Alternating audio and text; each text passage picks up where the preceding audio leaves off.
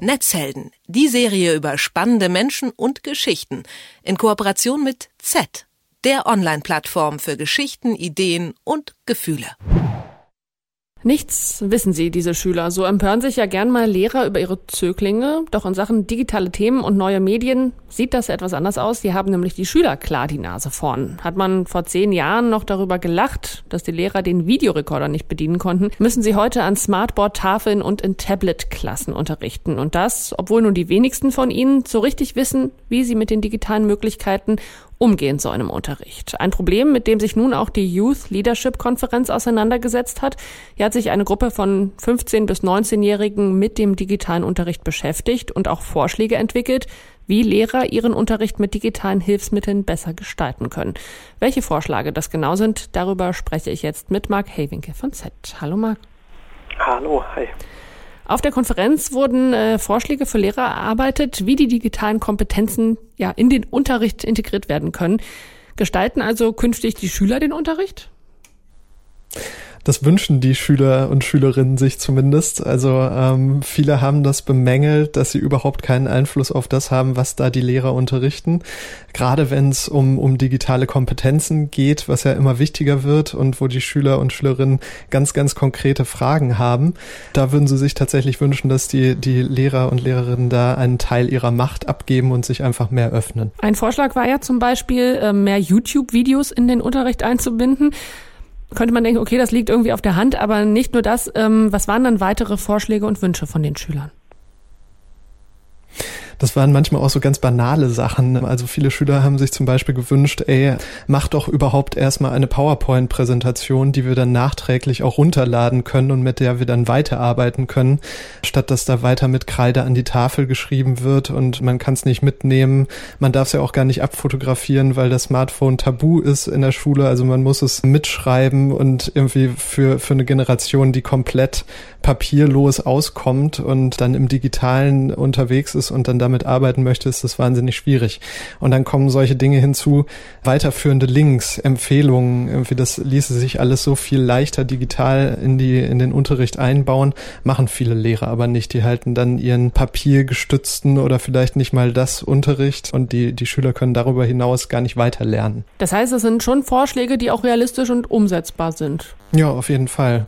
Und ich glaube, das stellt jetzt auch gar nicht so die große Herausforderung an Lehrerinnen und Lehrer dar, sich mal ein bisschen hinzusetzen, eine Stunde und zu checken, ey, welche Funktionen hat das Smartboard eigentlich und wie könnte ich meinen Unterricht damit ein bisschen kreativer und spannender gestalten, was viele Schüler sich dann auch gewünscht haben, ey, es gibt diese neuen Hilfsmittel und mit wenig Mitteln, also allein es mal zu benutzen, würde unser Interesse am Unterricht dann auch steigern. Also das ist auf jeden Fall machbar. In äh, vielen Schulen oder zumindest Gymnasien gibt es ja mittlerweile die Smartboards statt der grünen Kreidetafeln und sogenannte Tablet-Klassen. Reicht das dann als Voraussetzung aus, technisch, um den Unterricht modern und digital zu gestalten? Also als Grundvoraussetzung reicht das auf jeden Fall mal aus. Also wer sich mal so ein Smartboard anguckt, das ist äh, nicht nur eine digitale Tafel, da lassen sich dann problemlos irgendwie Videos abspielen, ohne dass man da mit dem Multimedia-Schrank in die Klasse eingerollt kommen muss. Also damit lässt sich wahnsinnig viel anstellen. Man kann zeichnen, man kann Bilder zeigen und bearbeiten. Problem ist nur einfach, dass Lehrerinnen und Lehrer diese Dinger hingestellt bekommen haben.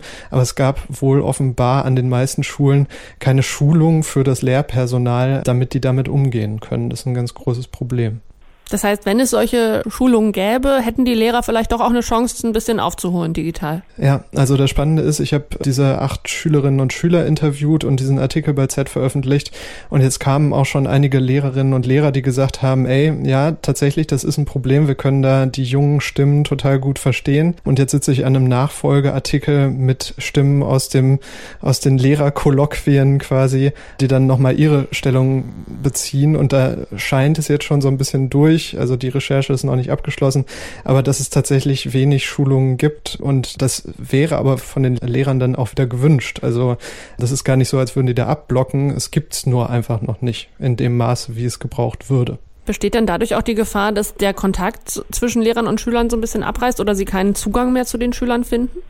Tja, das weiß ich nicht. Es ließe sich auf jeden Fall der Zugang deutlich verbessern, habe ich so den Eindruck, nach dem, was ich jetzt gehört habe. Wir wissen es ja selbst aus unserer Schulzeit, wenn wir da vor den Büchern sitzen und irgendwie Blöcke vor uns haben und dann möglicherweise noch so einen Monolog hören, dass das nicht unbedingt zuträglich war und wir irgendwie auf die Schule keinen Bock hatten. Und wenn man dann sich überlegt, ey, man kann die jungen Leute kriegen mit irgendwie Einsatz von Smartphone, und Smartboard kann ich mir schon vorstellen, dass das den Kontakt auf jeden Fall verstärkt. Wie steht Deutschland denn im Vergleich zu anderen Ländern da, wenn es um den Einsatz von ja, digitalen Hilfsmitteln im Unterricht geht?